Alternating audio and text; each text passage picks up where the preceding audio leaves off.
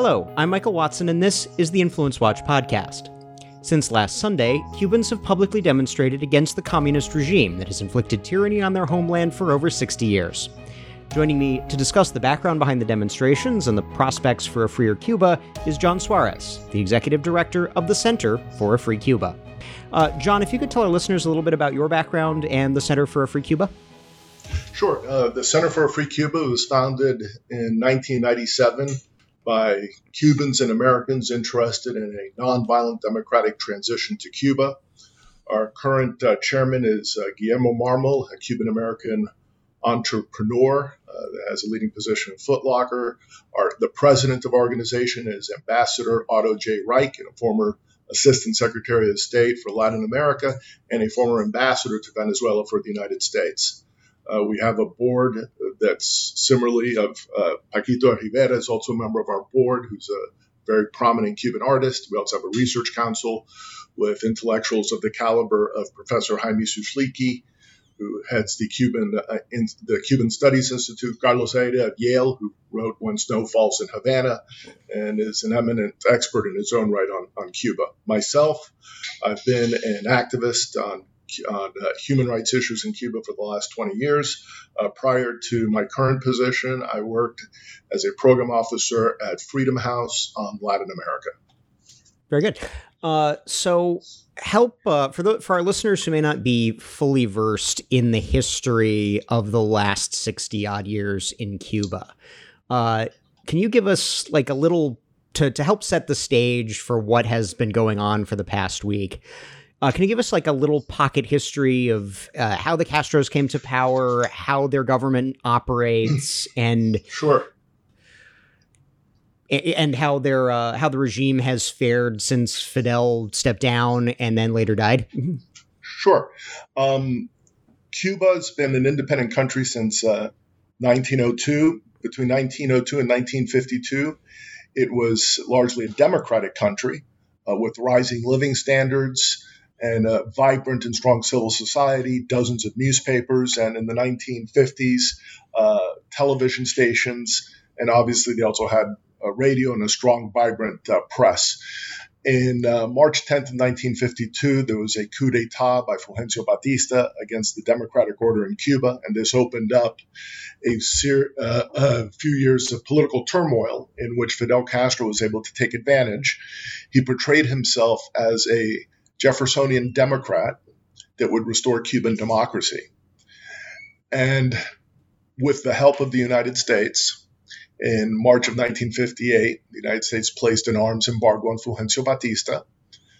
And in December of 1958, the U.S. ambassador to Havana was telling uh, Fulgencio Batista that his position in Cuba was no longer tenable and he would have to leave. Mm-hmm. Uh, Fidel Castro Batista flees on a plane on December, in the earlier hours of January 1st, 1959. Fidel Castro arrives in Havana on January 7, 1959, in a march across the island. The U.S. immediately recognizes Fidel Castro's regime. In April of 1959, Fidel Castro does a tour of the United States where he meets with Richard Nixon for several hours. Who, who was at the time uh, the vice president? The vice president of the United States for Dwight David Eisenhower.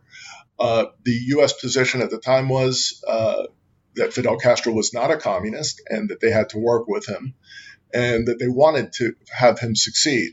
And they had a policy of patience and forbearance from January of 1959 through October of 1960. Uh, Fidel Castro, though, had already been someone who was conspiring with the uh, KGB and with the Cuban Communist Party, setting up a shadow government from the beginning of 1959 while having the official public government mm-hmm. Uh, that he presided over. And as he said that he was in favor of free speech and freedom of association, he sent his goons to threaten owners of uh, press of uh, newspapers, television stations, and radio stations not to critique them. Mm-hmm. And by uh, the end of 1960, they had seized all the newspapers, all the television stations, and radio stations for the revolution and shut them mm-hmm. down. And they have not reopened since then. Mm-hmm. Um, they consolidated the revolution. There were mass executions at the beginning, and you had the establishment of a police state, which has endured until the present. Cubans resisted it, Uh, unfortunately, early on, because the U.S. had a pro-Castro policy for the first year, the first conspiracy against Fidel Castro was broken up by the a U.S. ambassador. Uh, mm-hmm. But by 1960, late 1960, after Cuba had openly embraced the Soviet Union in October of 1960, Che Guevara was visiting with Mao and strategizing on how to overthrow other democracies in Latin America. Uh, the United States finally stepped up and viewed uh, the Castro regime as a hostile actor. And in April of 1961, uh, the Bay of Pigs, which was a fiasco, yeah, the, the, the, the attempted invasion and the attempt to to depose the Castro regime which was not fully supported. And, and, part of the problem was that you had a change in administration from the Eisenhower administration to the newly incoming Kennedy administration, and this was happening in the first few months of that. And, and as you know, when you have a new mm-hmm. presidency come, it takes a while for you to get your sea legs. Right. So they inherited this, and it was a fiasco. Mm-hmm. The Kennedy administration, then after that, they were humiliated. They set it up Operation Mongoose, headed by Bobby Kennedy backing Cuban exiles to try to uh, frustrate the revolution, to assassinate Fidel Castro. And in 1962, October, we have the Cuban Missile Crisis, where the Cubans had received long range nuclear weapons from the Soviet Union. And the world comes very close to a nuclear apocalypse. Fidel Castro was disappointed because he actually was pushing for the rockets to be launched and the Russians were actually caught off guard at his uh, fervent desire to start mm-hmm. the apocalypse. Mm-hmm. And that was actually what some folks speculate that it wasn't so much Kennedy and Turkey, but the fear of what the Cubans would do with those on their territory that led to the they, they got they got the they got Khrushchev to to, to, to pull, withdraw, to pull the, withdraw the nuclear weapons. Exactly. Um, so you had then a, this relationship with the Soviet Union there, Cuba, client state throughout the Cold War. Cuba was a center of subversion. In 66, they organized the um, Tricontinental, where they brought together guerrillas, terrorist, and communist revolutionary movements from Asia, Africa, and Latin America to plot the takeover of the world by communists. Mm-hmm. They trained and sponsored terrorists in Latin America, the Middle East, and, Asia, and they would bring them to Havana. Later on, you'd have Cuban intelligence officers operating in the Middle East in training camps for Arab terrorist groups. Um, the ELN, the FARC, that are currently operating in Colombia and destabilizing that country, were formed and trained by the Cubans. Obviously, Venezuela, and, and the Cubans had a long term objective of taking Venezuela, of turning the Andes of South America into the Sierra Maestra, the mountain range where Fidel Castro plotted his mm-hmm. uh, revolution against Batista. Mm-hmm. And they've had some success in Venezuela, Nicaragua with Daniel Ortega and the Sandinistas, who's now back and is consolidating his dictatorship. Mm-hmm. Um, so this regime has been uh, constantly on on the forefront of anti-American activities. Ba- basic, basically, any any any anti-American mischief in Latin America, there's Cubans behind it. Exactly. And what's interesting is you have folks that uh, these experts who come out and say that you know we need to engage and trade and provide credits to the Castro dictatorship because otherwise they'll get closer to Russia and China. Cuba has been close to Russia and China for decades. They cooled their relations with China because of the Sino-Soviet split in the early 60s. But then when Gorbachev and Perestroika broke out, their relationship with the Soviet Union cooled and when the Chinese butchered the students in Tiananmen Square, the relationship with China warmed. Fidel Castro went to the uh, to the Great Wall of China, and he embraced uh, Deng Xiaoping and the Communist Party of China. And the communists in China, the communists in the Soviet Union, and, and then later on with Putin, have a very close relationship mm. with Cuba that is strategic. And since you brought up since you brought up trade, I just want to to make sure that I am correct and that our listeners are aware. My understanding, so I mean, obviously, all these European, you know, the United States has maintained uh, trade sanctions and travel sanctions of some form or another uh, for decades on on the Cuban regime. Uh, the Europeans and the Canadians have not, uh, and they have pretty widespread uh, tourist traffic. My understanding is that the only people who profit from that are the regime, that they have constructed their ec- economy in such a way that none of that money that comes in, or a trivial amount of that money that comes in, is actually benefiting individual Cubans, even individual regime sympathetic Cubans. It's even worse than that. It's not only that the money goes into the regime, but it goes into the most repressive elements of the regime. What has happened is the regime has been militarized, the economy has been militarized, and there's a military conglomerate called Gaesa. Coincidentally, a Cuban general, Lopez Calleja, who is who coincidentally is Raul Castro's former son-in-law, runs it, and that runs about between 60 and 80 percent of the Cuban economy, and that includes all of tourism. Mm-hmm. So when people go to Cuba and stay at fly, take their flight in or take their cruise in, stay at a hotel there, what they are doing is underwriting and funding the Cuban military that is currently torturing. They're they're, they're, put, they're putting money straight into the pockets of the secret police of the secret police and the military, and a military that is currently torturing, murdering, and raping Venezuelan democracy activists, Nicaraguan democracy activists, and since Sunday has been shooting at unarmed Cubans, screaming freedom and demanding an end to the dictatorship. So uh, that that brings us nicely to uh, to the latest round of demonstrations that started on Sunday, July 11th. Uh, Correct. What what set this i mean obviously you have a people who have been living under tyranny for decades uh, what set it off what uh, you know the, the initial statement by the biden administration was that it was like covid you know that they want well it's a little it's a little more complicated and i also have to underscore one thing because what they're saying what their argument is the usual argument they want to blame it on the united states and economic sanctions what you say is true that there have been economic sanctions on and off for the last uh, 60 years. However, the sanctions have always had exemptions for food and medicine. Mm-hmm. Um, during the Carter administration, there were loosened, including travel. The travel sanctions were lifted under Carter and then reimposed during Reagan.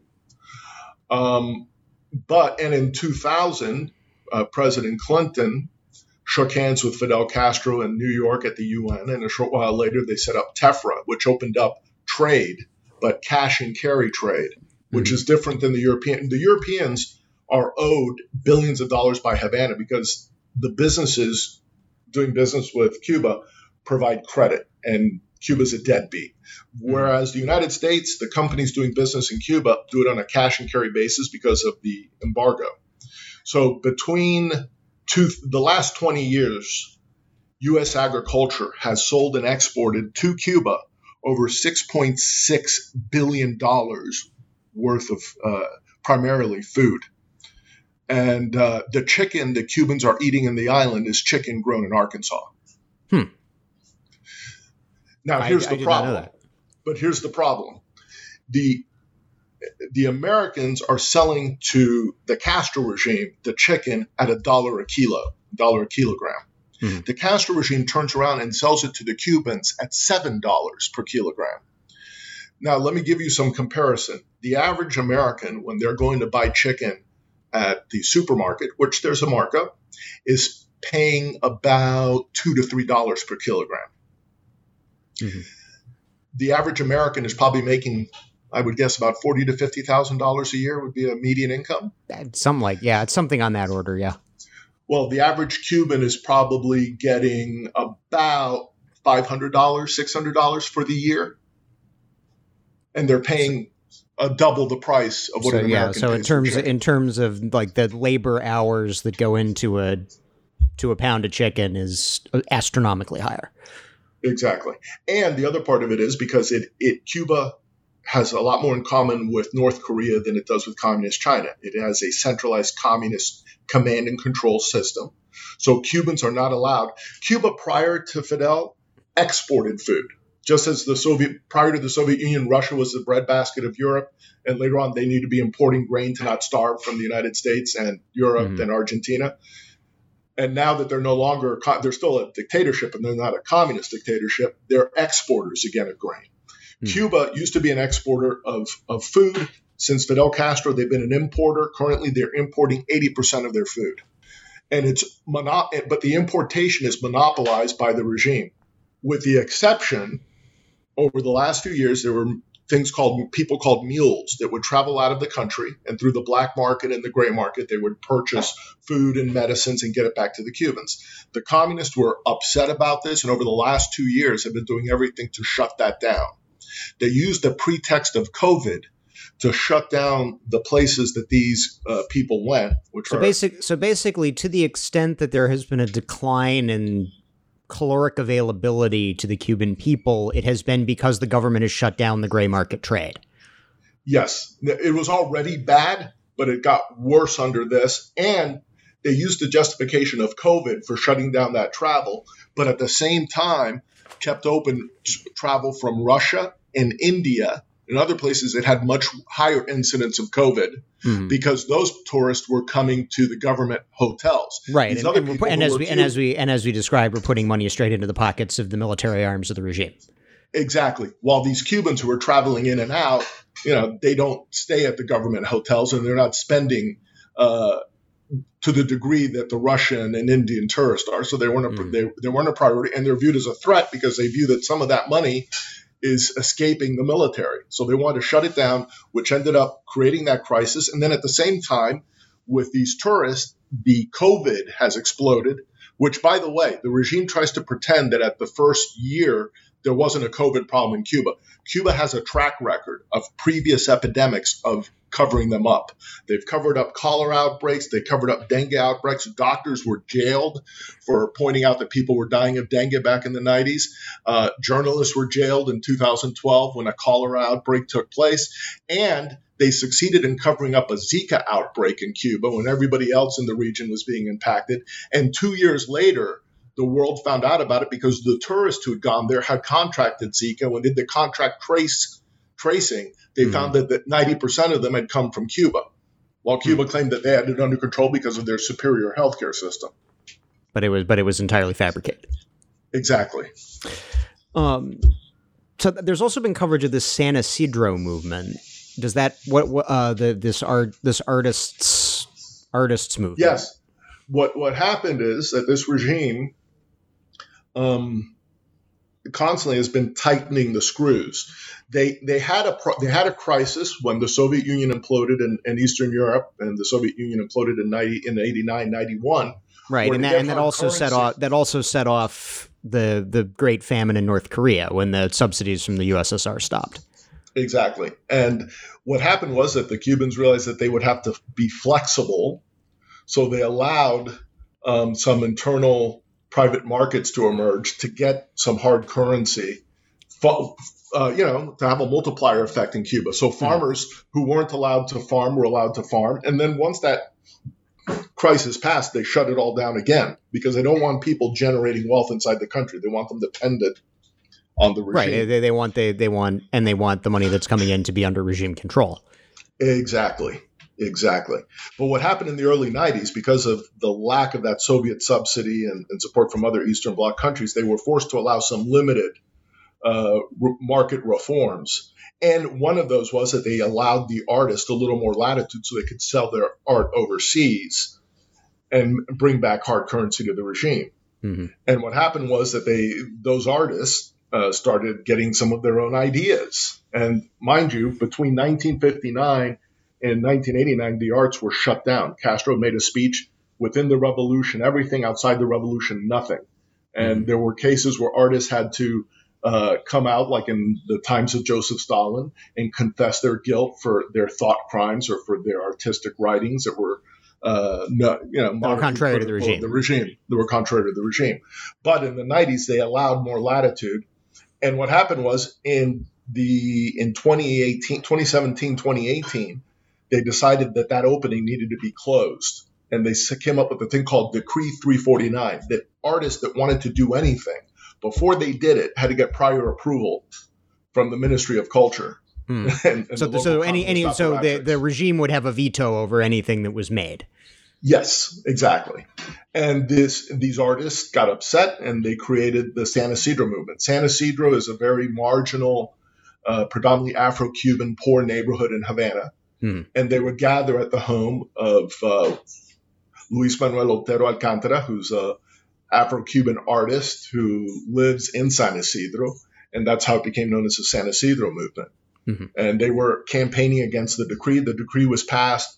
Many of them were in and out of prison, beaten up.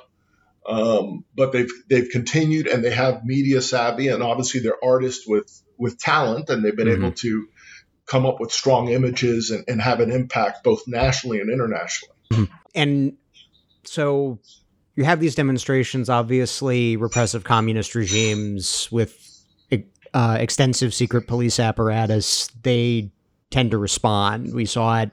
You've already mentioned Tiananmen Square. Uh, we've seen it in Hong Kong. We've seen it in Venezuela. Uh, what's happening on the ground in Cuba there now? What's happening now is they have their shock troops out. Their videos have now actually emerged where you see them firing on unarmed uh, Cuban demonstrators. Uh, they also have others with baseball bats and two by fours, uh, cracking heads. And the estimates are, and again, this is very partial information we're getting because they shut down the internet, mm-hmm. which these regimes will want to do when they're in a crisis. Mm-hmm. And um, the latest estimates are that somewhere between 5,000 and 6,000 that have been arrested, a couple hundred that are formally are, are, activists that are formally identified. We know people have been killed. Um, only that have been confirmed are a handful, but speculation from activists that I've been speaking to is it probably runs into the 100s mm-hmm. um, and as long as the Cubans continue to protest, which they've continued to do, uh, they will be murdering them and mm-hmm. beating them down and locking them up in mass.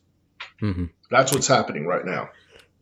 Uh, so what has been the U.S. the U.S. response? Um, I know there has uh, I know many of the uh, there there is this faction of the far left. We saw last night Black Lives Matter uh, came out and basically said this is all about the embargo, lift the embargo. DSA, Democratic Socialists of America, said something similar.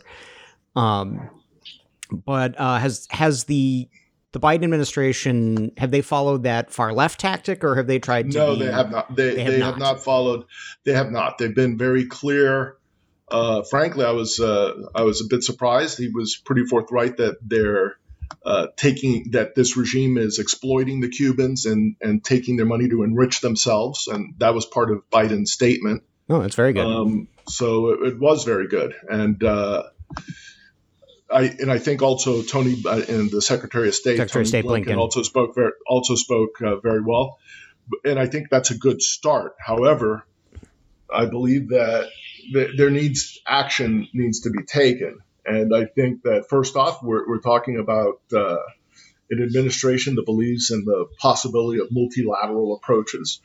So I think that they definitely need to be pushing hard at the uh, UN uh, Human Rights Council, at the United Nations General Assembly, at the Organization of American States, in the bilateral relations with the European Union. Frankly, the European Union has been rather shameful in their mm-hmm. uh, in, in their statements on Cuba, and uh, and they have a uh, a cooperation agreement. And although it hasn't been fully ratified because brave Lithuania has refused, a, a, a, country that would know something about repressive communist regimes, exactly, you have to have an you have to have a consensus. All the member states of the European Union have to sign on to ratify this, but the agreement is operating in a de facto manner, providing millions to the to the dictatorship. Mm-hmm. And that's something that's unacceptable. And the bureaucracy of the EU is referring to the communist dictatorship is a one-party democracy, and this has been going on for, for a couple of years. That that doesn't sound like a thing that actually exists. No, it doesn't. it's it's a very it's, it's an Orwellian. I, yeah, uh, no, that's that, that's that's straight out of Animal Farm. Yeah, um, and and and I will cite uh, President Biden, who said the United States calls on the Cuban regime to hear their people and serve their needs at this vital moment rather than enriching themselves. That is the concluding sentence of his statement. Uh, Chairman Menendez, Bob Menendez, a Democrat of New Jersey, um, who, who he is Cuban American, I believe. Is he, is, he's is Cuban. He, he, he's yeah. Cuban American. He's a Democrat. He's in leadership and he's very clear on what's going on and, and has also spoken out very he's, strongly. He's been, he's been he's been reasonably certainly for a Democrat quite firm on on uh, on Cuba issues for as long as I remember observing. And he's also been very good on Iran. That's why he mm-hmm. was at odds with the Obama administration. Mm-hmm. Um, so uh, before we go, I have sort of two more uh, questions or things to comment upon. Uh, first thing, uh, you know, we remember a few years ago there were the mass demonstrations in Venezuela against the Maduro regime. uh, that have not proven successful. Um, what, if anything, gives you hope that we might look back on these demonstrations in Cuba more favorably as them maybe if even if they don't topple the regime overnight, that we look back and say that you know this wasn't a missed opportunity, this wasn't an international tragedy, uh, but this was the beginning of the end. Well, first, I think that when what happened in Venezuela is that the Cubans were there, and Cuban snipers were, and as I mentioned earlier, Cubans are there engaging in torture and and going after these the Venezuelans have had 20 years under Hugo Chavez. Hugo Chavez was democratically elected in uh, 99 and there was a slow slow slide into totalitarianism and with Maduro taking over with with Cuba the Cubans that have taken to the street knew what they were getting into the Venezuelans mm. still had the illusion that they were the, the Venezuelans still thought it was still thought they were in a democratic country that they weren't exactly under, they, that there weren't Cuban secret police, Cuban military going to shoot at them. Exactly. And the Cubans that have stood out today know not only that their Cuban police will shoot at them, but they also know that their families will be targeted, that their children will be targeted, that if this doesn't succeed, their kids will be pariahs and will not be able to study at university or get a decent job. So this really is an all or nothing. It's ba- it's ba- it's backs against the wall time it's backs against the wall. They know that what they're facing is uh, torture, prison, death. But the thing is that what the conditions this regime have created have been so intolerable that tens, if not hundreds of thousands of Cubans have been willing to face that.